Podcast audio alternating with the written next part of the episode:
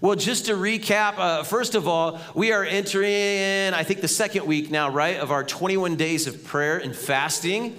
And um, we're believing that through this process, God is going to perform some uh, heart surgery on us as a church, meaning that He's going to go deep and he's going to bring about the change that he wants to see in his church so that we can embody um, the uh, resemblance of Jesus Christ in everything that we do. And so it's why we're preaching this series called The Table, which was introduced so beautifully by our team today with that song.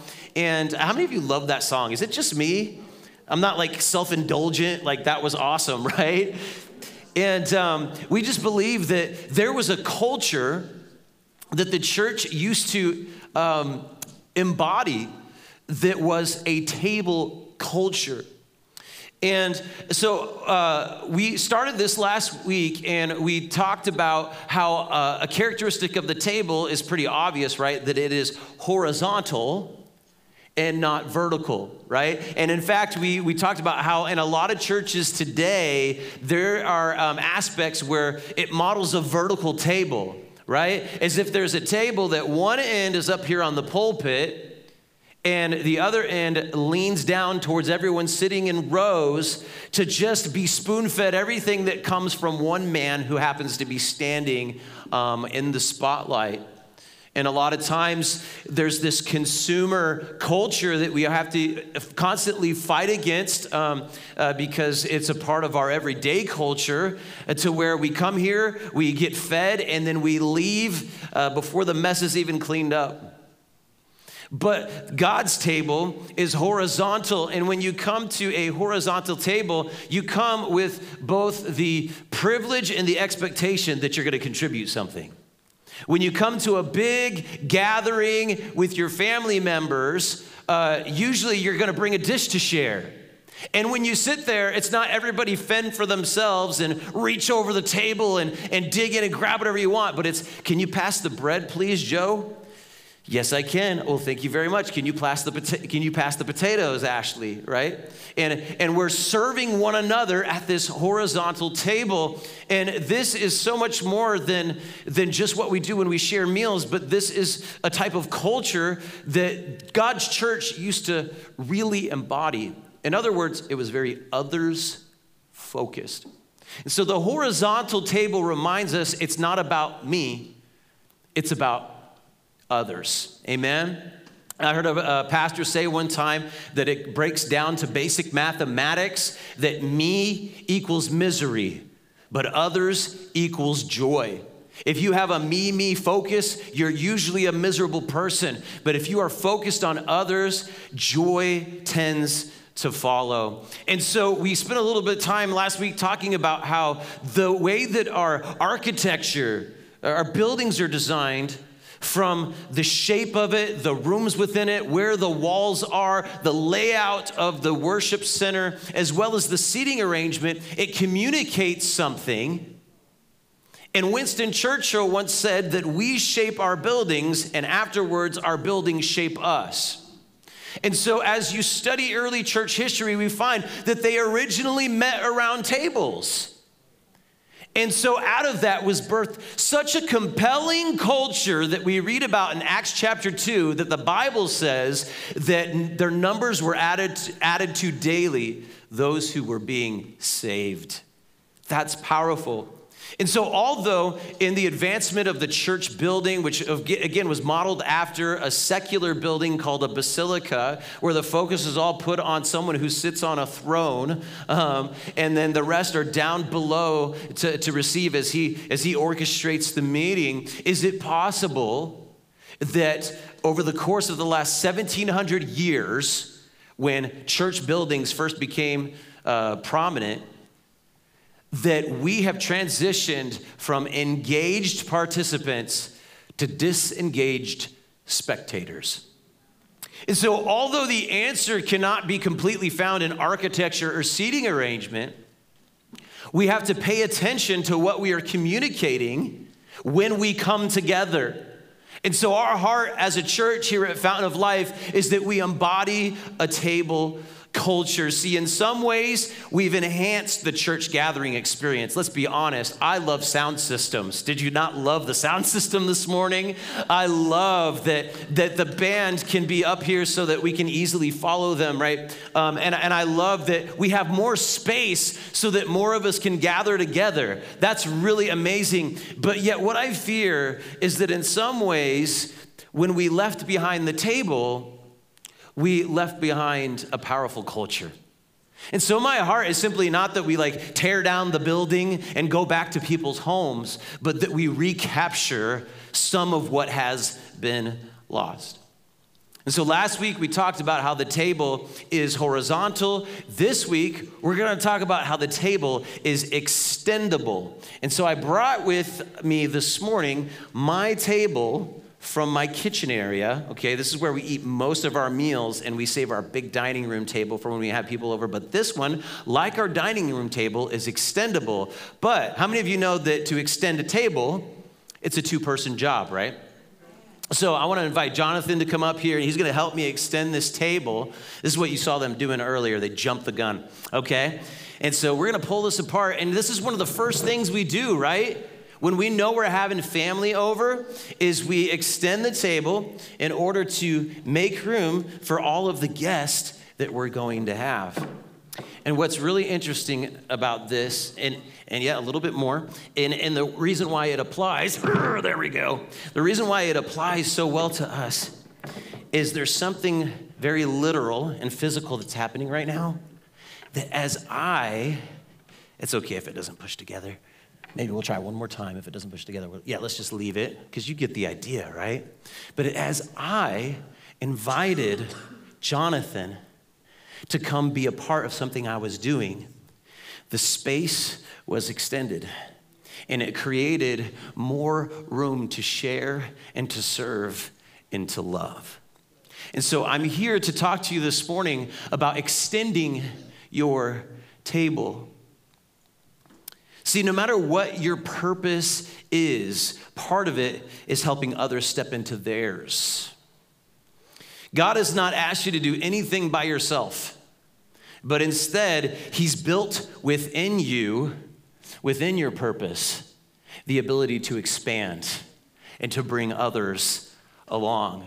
And so, we want to take a few moments here at the tables you're sitting at to have a little discussion. I want you to talk about someone in your life who really made a big impact on you. Maybe it was a mentor, a pastor, a teacher, uh, maybe even like a football coach, whatever it is. And what did you gain from that relationship? What did they really deposit in your life? So let's take about six minutes and discuss it at our tables, and then we'll open up the Word of God and see what He has to say. All right. I hope that everybody had a chance to share. If not, I'm sorry. Let me just give a quick plug. If you enjoyed that and you're like, that was way too short, I need more of that in my life, we have life groups that meet throughout the week. And so we've got a Monday group, we've got a Tuesday group, and we've got a Thursday group right now. And as well as if you're a if you are a uh, a man and you're looking for a Bible study, we have a men's Bible study on Wednesday nights as well. And those are opportunities for you to really connect and relationship. And they're very enthusiastic. So come check it out. Awesome. So there's something that really jumped out to me from God's word that I want to share with you real quickly before we even get into the meat of this message.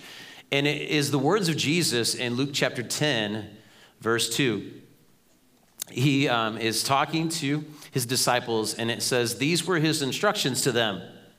The harvest is great. Everybody, somebody say that with me today. The harvest is great. Okay? I'll tell you why I had you do that. But the workers are few. Somebody say, The workers are few. So pray to the Lord who is in charge of the harvest. Ask him to send more workers into his fields. And so I had you repeat that because I think that our attitude reflects the opposite of what Jesus said. That typically we, we respond in such a way to the, uh, the commission of the gospel as if the workers are plenty and the harvest is very few. And why the reason why I say that is because we'll often make excuses like, nobody wants to be preached at. I know what they'll say. I know how they'll react. That's the last person I'd ever expect to show up in church, right? We say these things.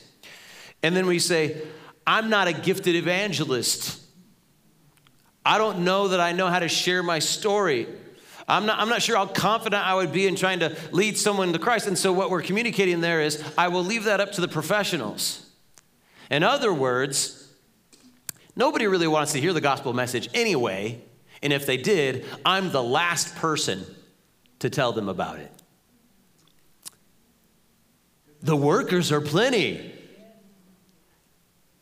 and the harvest is very few. But in reality, Jesus said it's the exact opposite that the harvest is plenty, the workers are few. And when he tells us to pray, oh, most of us are getting this wrong, including myself. I say, Lord, bring in a great harvest. Lord, send us those that are hungry so that they would come to church and sit down, and I can give them an invitation from the pulpit. And they will come to Christ. Lord, send us a great harvest to this church. But Jesus never told us to pray that way. He said, Pray that God would send out more workers into his fields. So there are two types of numbers that Jesus is clearly tracking in this passage. Number one, the number of workers sent out, which we're going to focus on today. And number two, which we'll focus on a little bit next week, the number of harvest, the number of souls saved. Nowhere in Scripture are we commanded or even incentivized to simply gather as many people together in one building as possible. And yet, that is what we define, that's how we define success when it comes to church. How many people can we cram into a room? Now, I do believe God wants our building full. Why would He give us all this space, right, if He didn't want it full? But ultimately, He wants heaven full. And I hate to break it to some of you, but just because you're sitting in a church doesn't mean you're on your way to heaven. The, gateway into the kingdom of God is not Fountain of Life Church on 1119 East Hearn Road. And so that can't be our goal. In fact, the gospel has never been solely about how many people it can bring in, but more about how many people can be sent out. And when we gather, Listen to this. We gather so that we can scatter. We gather so that we can be equipped to scatter. And when the church realizes this, I just got this image in my mind. I think this is from the Holy Spirit. It's a shotgun versus a pistol. See, if we are if we are going out for a harvest, maybe we're um, we're uh, quail hunting which I went with my dad once, and it was, it was pretty scary. I learned not to walk in front of him. Um, he brought a shotgun because when we stirred up those birds, it was quick. It was just boom. And there might be three or four or more flying in the same area, and they all dropped at the same time. We need to have a shotgun approach as a church, okay? We are not going to reap a great harvest unless we are scattered. And I believe that's something, a, a shift in focus that God wants to take place here at Fountain of Life. We need to extend the table. It means we need to bring someone else alongside of us so that they can be a part of what we're doing. And this ties into the Great Commission, but we're not really going to hit that just yet today. But I want to give to you this morning uh, four ways Still says three here. Four ways that you can extend your table. Number one is this take someone with you. Pretty simple, right? Take someone with you. And I want you to turn with me to Acts chapter 16. This is a beautiful story. Paul, it's, well, I'll just read it. Paul went first to Derbe and then to Lystra, where there was a young disciple named Timothy. His mother was a Jewish believer, but his father was a Greek. That's important. Remember that. Timothy was well thought of by the believers in Lystra and Iconium. So Paul wanted him to join them on their journey. Somebody say, take somebody with you. In deference to the Jews of the area, he arranged for Timothy to be circumcised. Somebody say, ouch, just kidding. Before they left. For everyone knew that his father was a Greek. Then they went from town to town, instructing the believers to follow the decisions made by the apostles and the elders in Jerusalem. And check this out verse 5 is very powerful. So the churches were strengthened in their faith and grew larger every day. I am so hungry, church, to return to a time where church growth is happening on a daily basis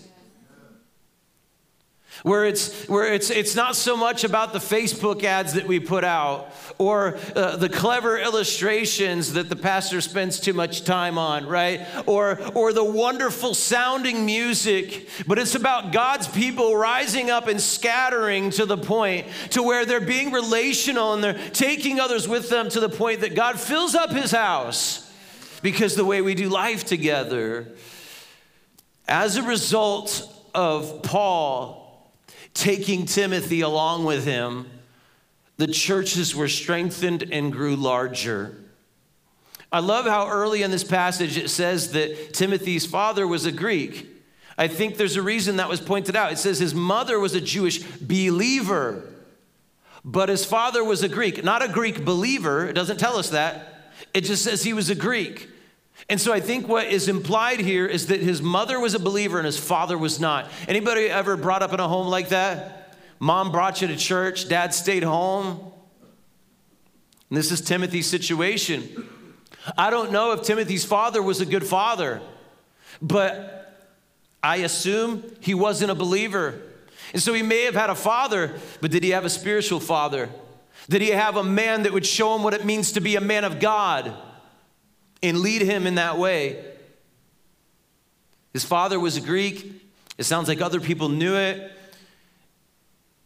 He had a father, but no spiritual father. And what's beautiful about this is this is where the relationship begins. And we know based on Paul's letters that he refers to Timothy as what? Anybody know? A son in the faith, a true son in the faith. This is beautiful because Paul was a wonderful evangelist. He was a missionary. He was a church planter. On the side, he was a tent maker. He was a prisoner for Christ and eventually a martyr. But in all of that, he was a mentor. I had a Timothy in my life, and uh, it was uh, in my first uh, ministry position at uh, uh, Phoenix Calvary Temple down off of Central and um, Glendale. And um, a young man came into our church, and I couldn't even believe it, right? It was one of those churches like so small that when someone under the age of 25 comes in, you're like so scared because you're like, um, if I come on too strong, I'm going to freak them out and they're never going to come back, right? But then if, uh, if I don't uh, make an impression, they'll look around and be like, everybody here is really old. And so they'll never come back anyway. And so, but this young man came and I didn't realize it, but he was needing a mentor in his life. And so I took him under my wing and he began to help me with youth ministry and he was a bright kid uh, a bright future ahead of him very talented. He was a college baseball player. Um, this dude still has a cannon on him. He actually played uh, with us on our softball team this year and people are scared to catch his ball um, because it like slices and then if you miss your teeth are gone right? And but this this kid he did everything i did I did youth ministry, so he did youth ministry. I had an after school outreach program every Wednesday as the middle school next door had early release. He was there. I coached the middle school flag football team. He was my assistant coach. He was emulating everything that I did, and at the time I didn't even realize it.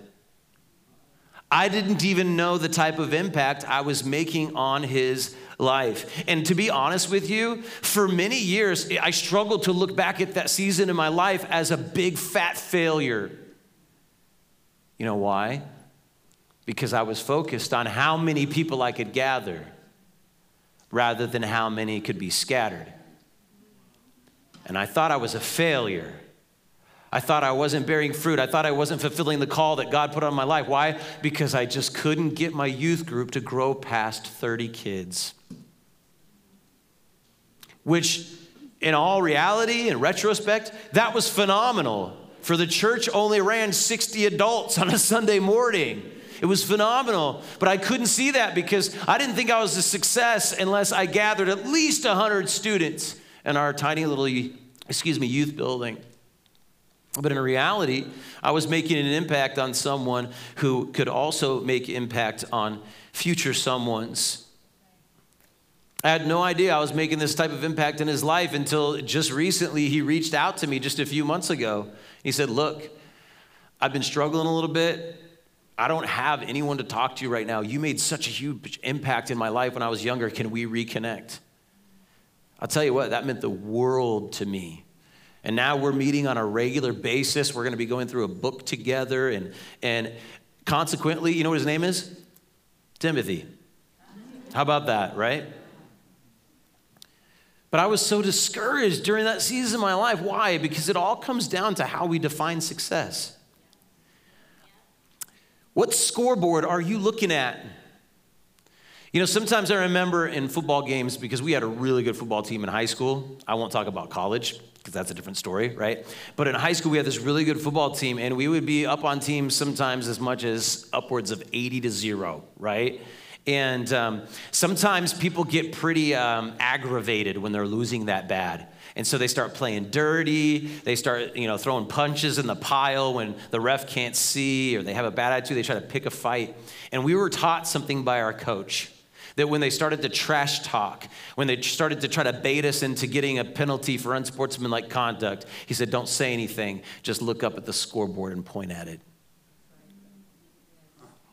See, it didn't matter what happened uh, uh for the opponent. They could have had a great play. They could have just cleaned your clock. They could have got an interception. They could have padded their own personal stats. But in the end, all that matters is who got the W. Do we have more points than our opponent? They can have 550 yards to your 200 yards. But if you've got 30 points to their six points, you came out on top. When you know what your scoreboard is, you don't get distracted by useless statistics, like how many butts are in the chairs right now.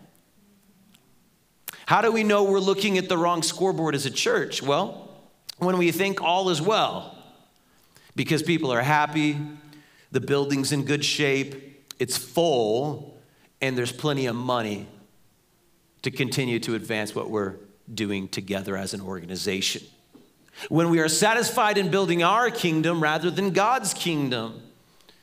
And when, when, and when we enjoy those seasons, we don't bother to question whether people are getting saved or discipled or released into ministry, sent out gathered so that they can scatter. We have to pay attention to the right scoreboard. We have to take others with us. Number two, while you're taking someone with you, let someone take you further. Let someone take you further. I want to read to you quickly here, as quick as I can, because it's a rather long passage. The greatest mentorship story you can find in the scriptures, in my opinion, at least right now. Sometimes my opinions change, right? But in 2 Kings chapter 2, I want to read you a story about Elijah and Elisha in these first 15 verses. It says, When the Lord was about to take Elijah up to heaven in a whirlwind, somebody say, That's cool. Elijah and Elisha were traveling from Gilgal and Elijah said to Elisha, Stay here, for the Lord has told me to go to Bethel. But Elisha replied, As surely as the Lord lives and you yourself live, I will never leave you. So they went down together. Somebody say together.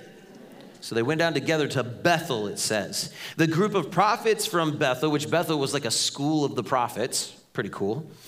Um, they came to Elisha and asked him, Did you know that the Lord is going to take your master away from you today? Imagine what that's like going into a school of prophets, right? Where everybody can read your mail, right? He knows this is happening and everyone wants him to talk about it. But he's a little emotional about it, so this is how he responds. Of course I know. but be quiet about it. Then Elijah said to Elisha, Stay here, for the Lord has told me to go to Jericho. But Elisha replied again, As surely as the Lord lives and you yourself live, I will never leave you. He's stubborn, right? So they went on together to Jericho. Then a group of prophets from Jericho came to Elisha. He just cannot get away from these pesky prophets. And they asked him, Did you know that the Lord is going to take your master away from you today? Of course I know, Elijah answered, but be quiet about it. Can you feel the tension building in this story and what Elijah meant to Elisha? Let's read on. Then Elijah said to Elisha, Stay here. Does this sound familiar? For the Lord has told me to go to the Jordan River. But then Elisha replied, As surely as the Lord lives and you yourself live, I will never leave you. So they went on together. Finally, 50 men from the group of prophets also went and watched from a distance. As Elijah and Elisha stopped beside the Jordan River, then Elijah folded his cloak together and struck the water with it. The river divided, and the two of them went across on dry ground. Somebody say they crossed the river together. They saw a miracle together. Then it says they came to the other side. Elijah said to Elisha, "I tell me or, or tell me what I can do for you before I am taken away." And Elisha replied, Please let me inherit a double share of your spirit and become your successor. You have asked a difficult thing, Elijah replied. If you see me when I'm taken from you, then you will get your request, but if not, then you won't. As they were walking along and talking, suddenly a chariot of fire appeared, drawn by horses of fire. It drove between the two men, separating them. And Elijah was carried by a whirlwind into heaven. Elisha saw it and cried out, My father, my father. I see the chariots and charioteers of Israel. And as they disappeared from sight, Elisha tore his clothes and distress.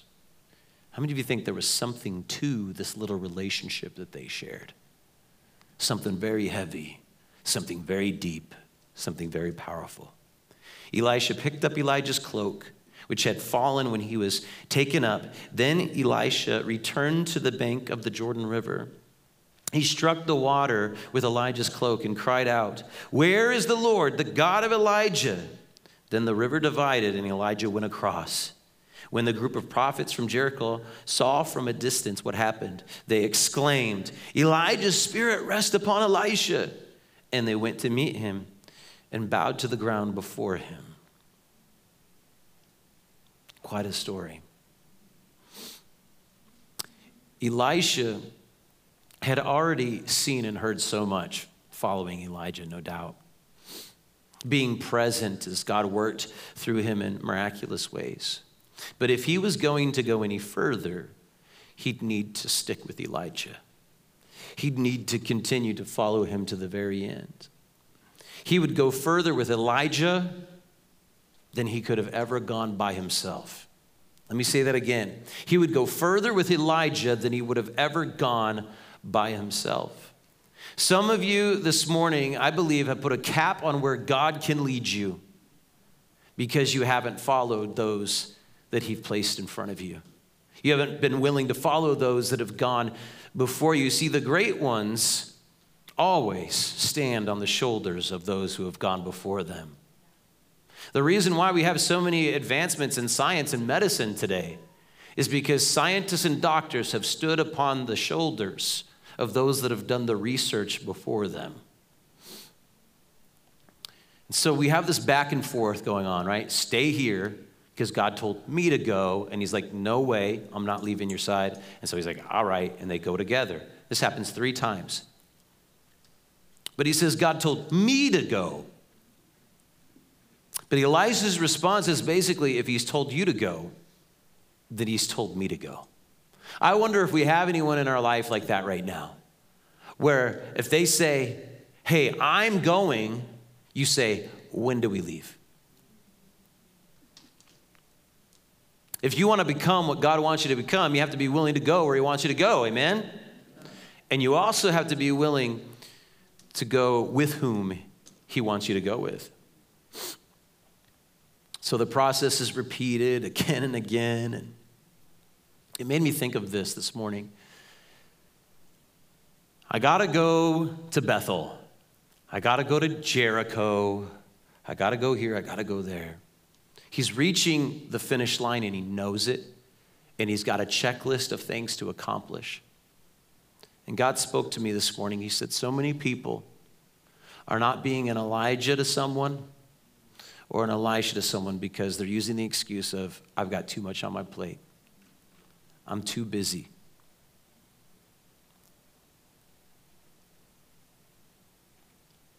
But what made such a huge impact in Elisha's life is Elijah said, Yeah, I'm busy, but I'm going to take you with me. Some of you, God wants to set you free from being stuck because you've already felt challenged to do this. You've already felt like God is asking you to walk closely with someone else. But you said, maybe in the next season, Maybe when things slow down, maybe if I get that job promotion, maybe if I cut back my hours, maybe when this happens, then I will. But here's the deal you got life to do no matter what. So why can't you just take somebody with you? And as a, as a person looking for a mentor, maybe you're using the excuse of being too busy, or maybe you see them and you say, I feel bad even asking them because they're too busy. Well, what if you just offered to do life with them? What if you just said, do what you normally do, but can I tag along? I want to say something to the Elijahs in the room that you would be on the lookout for those who want what you have to offer. That is the basic requirement of an Elisha in your life is that you find people and you connect with people that want what you have to offer. That you have someone that you see they're hungry, that there's something you have that they hope rubs off on them. Pay attention to them, acknowledge them, seek them out. And for Elisha's, seek out those that you know you can learn something from. If somebody's got a quality that you admire, guess what? Just like bad company corrupts good character, man, good company will establish things in your life that you desire to have and that God has for you. But you might ask yourself the question Am I an Elijah or an Elisha? Well, I want to challenge that question first of all. And I want to give you some advice. Stay in the middle. Here's what I mean. Steve, would you come up here? Steve's one of my favorites, so I gotta, I gotta use him. Everybody clap for Steve. Okay. You moving a little slow today? Can you climb some stairs carefully if I help you? It's a great illustration, right? All right. So, Steve, I want you to just come up to the top of this platform. And do you need balance or you got it? Okay.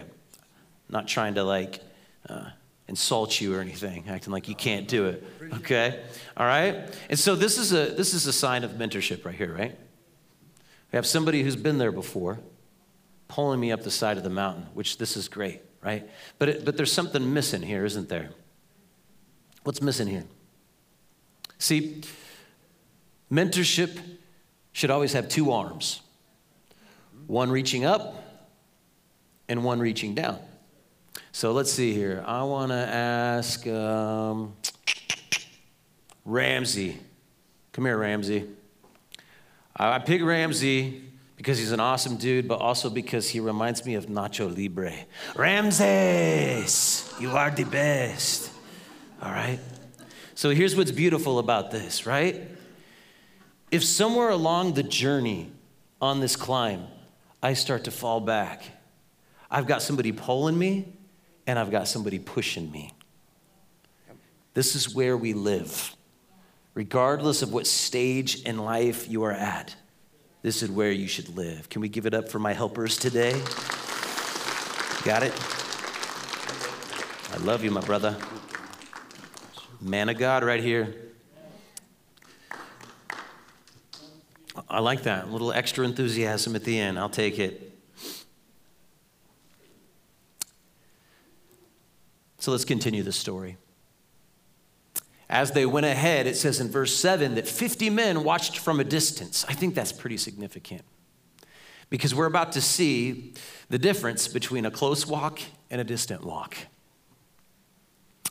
Number three is this because to extend the table, we got to walk closely. Number three, walk closely with someone. So to, to, so to walk with someone is not just to be like, hey, let's check in now and then with a phone call. No, no, no, no. If you're going to walk closely with something, you have to come side by side. It's time for some of you to make the transition from watching from a distance to walking closely with others. And within the context of the church, some of you are watching from a distance, and God says it's time to walk closely with others. We have to come together because every single one of us matters. Every single one of us, what you contribute is vital. It's not something that can be done without.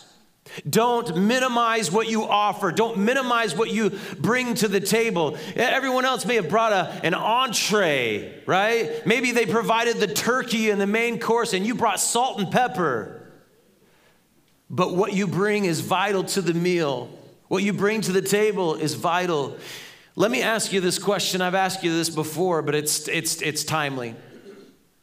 What if everyone in this church served like you do? worshiped like you do, did community and relationship the way that you do, what type of church would we have? There you go. I hope that we can all answer similarly. But if we don't take our time, our time to ask ourselves that question, then we end up coasting through. Because our human nature is to settle into comfort. But when we ask difficult questions like, okay, do I need to bring my best today? Do I need to bring my best worship today? Do I need to even show up today? Uh, do I need to give generously today? Whatever that question is that you're debating, ask yourself this follow up question What if every way, everyone gave the way I gave today? What kind of gathering would we have? What if everyone worshiped the way that I did today? What kind of worship setting would we have? What if everyone um, leaned in and listened to the preaching of the word and took notes the way that I did today? How much would we gain as a church? What if everyone served on a fountain team with the consistency and the effort and the ownership that I have? What kind of teams would we have? Would this be a church that people would want to be a part of? So in verse 8, Elijah parts the waters, and again, they cross together. They're experiencing miraculous things together. And then in verse 9, um, he's already gone back and forth. You stay here, no, you stay here, no, you stay here, no. And so finally he's like, okay, I see what's happening now. That sounds like Moana. Um, Tell me what I can do for you, he says. Tell me what I can do for you. What does that question reveal to us about Elijah? Well, I think it tells us that he had a legacy, a legacy mindset and a desire to see Elisha receive all that God had for him. He recognized the hunger. He recognized there, there was someone who wanted what he had, and he said, Okay, now that I see you're hungry, what is it that I can do for you? And he asked a pretty bold que- uh, request, right? He said, A double share of your spirits. What does that request reveal about Elisha. I think it reveals that he didn't elevate Elijah to an unhealthy level. Or he might have just said, I, I just want to be just like you someday. But instead, Elijah's life inspired him to seek God for everything that he has for him. That's how you know he did a good job mentoring. If you're mentoring somebody and, and they just simply want to be like you, you've fallen short. But if you show them and you demonstrate a hunger for God and everything He has for you, then they will surpass you and you'll see that as success. He would settle for nothing less than God's divine destiny for him. Let me throw this in here. This is just a little nugget to take away. Be a number two. Be an Elisha long enough to realize that being number one is not all as glamorous as it, as it looks. I think that's something that he would have realized when walking with him. Like, yeah, I don't just want to step in and do what he did because I see the burden that he had to carry, but I willingly accept the burden that God has given me to carry. And so, how does Elijah respond to this request? He says, You have asked a difficult thing. And that wasn't like arrogant, like, You want to be twice as good as me? that's going to be hard. Good luck with that. But he recognized that the request comes with a sacrifice. Number four is this do the hard stuff. You extend your table with others by being willing to do the difficult things. He says, here's the condition of this promise, of this request. He says, if you see me when I'm taken from you, then you will get your request. But if not, then you won't. See, here's the deal, church. Most of us would sign up for a double portion, but few of us are willing to pay the price to get it. Because Elisha was willing to do what was difficult, God was willing to give him what he asked for. It would have been it was difficult to make sure he stayed in his back pocket everywhere he went. It was difficult to make sure that he kept his eyes up towards heaven, looking for that chariot of fire, because he knew that if he stayed aware and alert for those divine moments, that he would not miss what God had for him. It was difficult for him to follow Elijah, his spiritual father, on a day where he knew he was going to be taken from him, but he was willing to do the difficult things. See, there are three qualities, real quick, that I think he gained from embracing this difficult task. Number one, hunger. He showed and displayed a hunger for God. And I think that would have stayed with him. Number two, an alertness to keep looking for divine moments, right? To always have his eyes up towards heaven. Um, I think of how many times I've missed God moments because I realized it just a few moments later because I wasn't in the right, right mindset when I went out. And then finally, commitment to stay in relationship even when relationship gets hard. How many of you are in here and say, relationships are hard? I've experienced that. A double portion comes to those with a hunger for God in their heart. A double portion comes uh, to those who are always looking for divine moments. A double portion comes to those who are committed to walk with others. Doing life together, church, I have a, a public service announcement for you. It's difficult, and it should be. Because nothing gained comes from what is easy. It comes from difficulty. It comes, it comes from tension. It comes from, from sacrifice. And I believe that some of us have missed out on the double portion or whatever portion it is that God has for us because we've retreated when relationships got hard.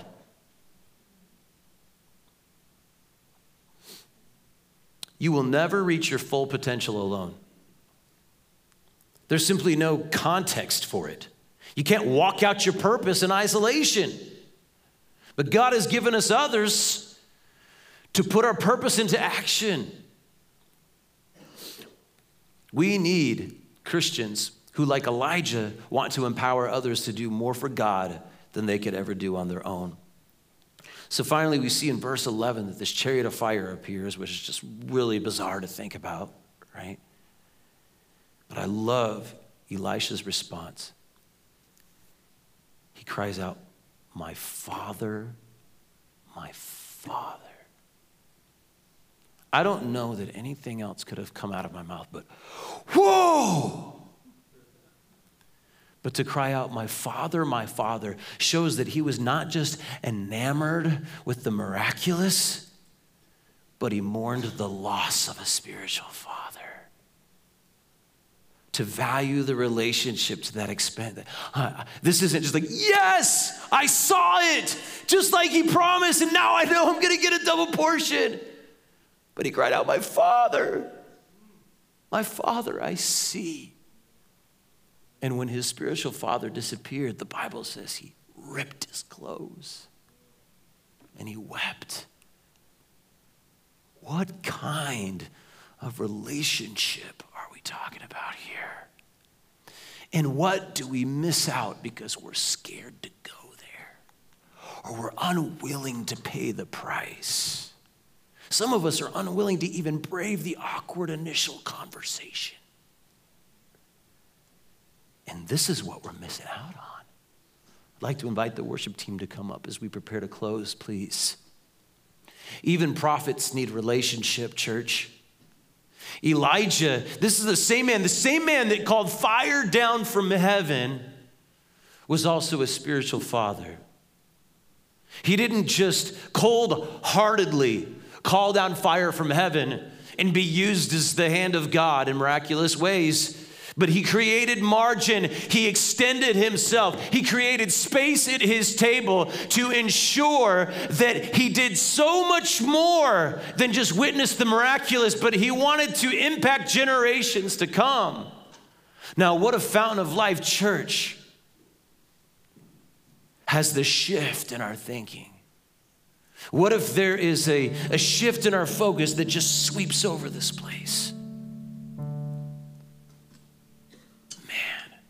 Talk about a dynamic church.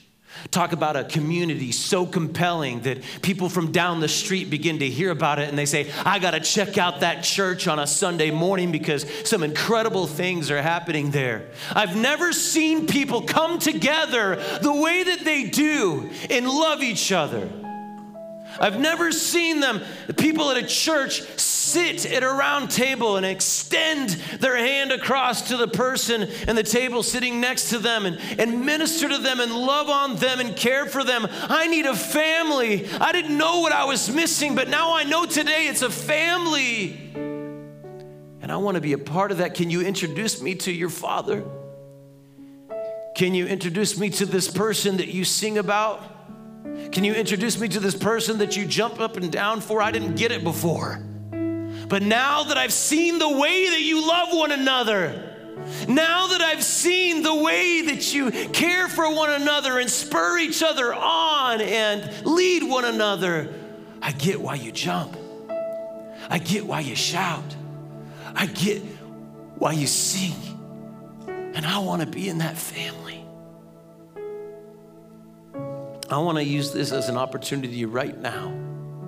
If that's you today, and you say, I want to be in that family, I don't know this Jesus you're talking about. But this is tugging at my heart, and I know He's what I'm missing. Now, see, now, don't get me wrong, the church won't fill that void, only God will but He uses us to point you towards Him. And if you're in the room today, any age in here, from the youngest person to the oldest person, you just say, I want to know this Jesus you're talking about. Would you just lift up your hand real quick? No shame. We're going to celebrate with you. Anybody in the room? I, I want to step into a relationship with Jesus today, and I want someone to pray with me.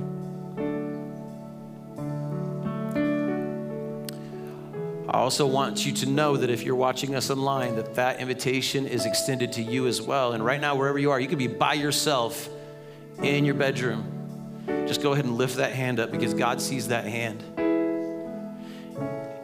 And if you're in the room today and you want to receive that, even if you didn't raise your hand, all you got to do today is talk to your table host, that person with the name tag at your table, and say, Hey, will you pray with me? I want to know this Jesus and they'll pray with you before you leave today. If you're watching online, you want to know more about it, email us. You can email me directly, joe at thefountainphx.org, and I will reach out to you so fast. The miraculous was born out of an ordained relationship. God wants to do miraculous things in your life that are only birthed out of relationship. So we see at the end of the story, we'll close with this Elisha picked up Elijah's cloak and he too parted the waters with it. Listen to this, back to verse 15. When the group of prophets from Jericho saw from a distance, somebody say from a distance, what happened, they exclaimed, Elijah's spirit rest upon Elisha, and they went to meet him and bowed to the ground before him. See, the ones watching from a distance, they were touched. But the one who walked closely was transformed. Man, church was awesome today. Worship was amazing. Did you hear that sermon? It was fire. But I'd rather hear, man, church was amazing today. Did you see how God touched that man when I reached over across the table and took his hand and prayed for his marriage? Did you see the tears on that woman's face when I led her in a prayer for salvation? Did you see how God moved through that young person at our table that said something so profound that all the silver haired people had their mouth wide open? You are touched by the things you see from a distance. But if you want to be transformed, you got to be involved in the things that you experience by walking with others. It's time to do life together, church.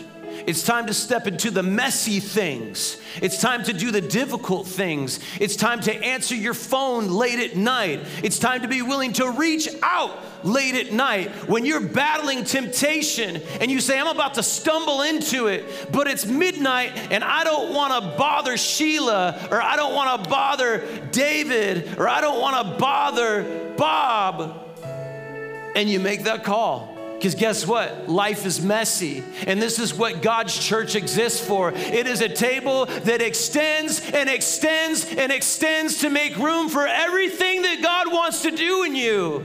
And you don't have to apologize for that. And you need to make yourself available in that way as well.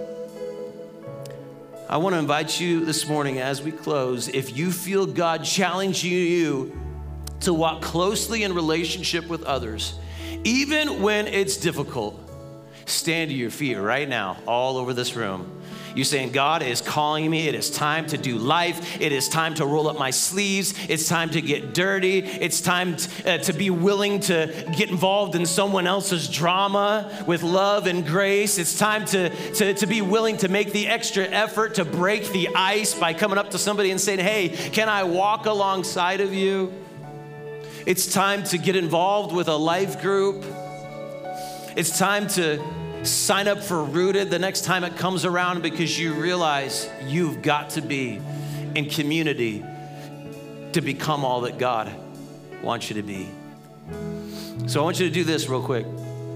If you're in the room and you're like, hey, I'm looking for an Elijah, a mentor, just lift up your hand real quick. No big deal. It's like, I realize I need an Elijah in my life, a mentor. Amen. Everybody look around, look at the hands, look at the hands.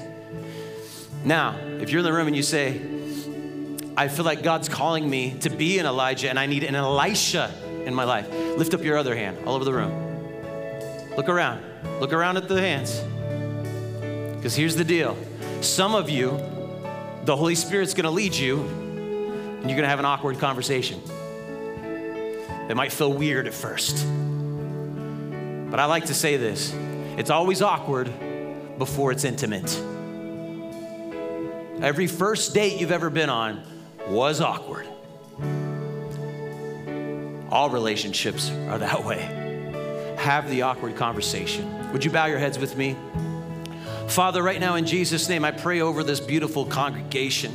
And I pray that we would take upon the shape and the resemblance of your son Jesus and the way that we do community, and that you would create such a compelling community in this church, Lord God, that people are drawn in on a daily basis because we are doing life around the table. We are doing life out in the community. We're doing uh, life in the workplace and in the school. And people are being drawn to you because there's a love that has transformed us so much that it changes the way we do life. So, Father, I thank you. And I pray that you would inspire us and lead us to those conversations and that we would learn to walk closely even when it's difficult. In Jesus' name, amen. If you're in agreement with that, can you just give God a hand clap and a praise this morning? And I'm looking forward to the follow up.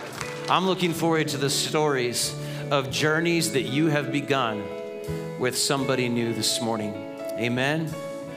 Praise God. You can go ahead and be seated briefly if you'd like, and I'm going to invite Yohani to come up here, and he's going to transition us into a time of offering and announcements.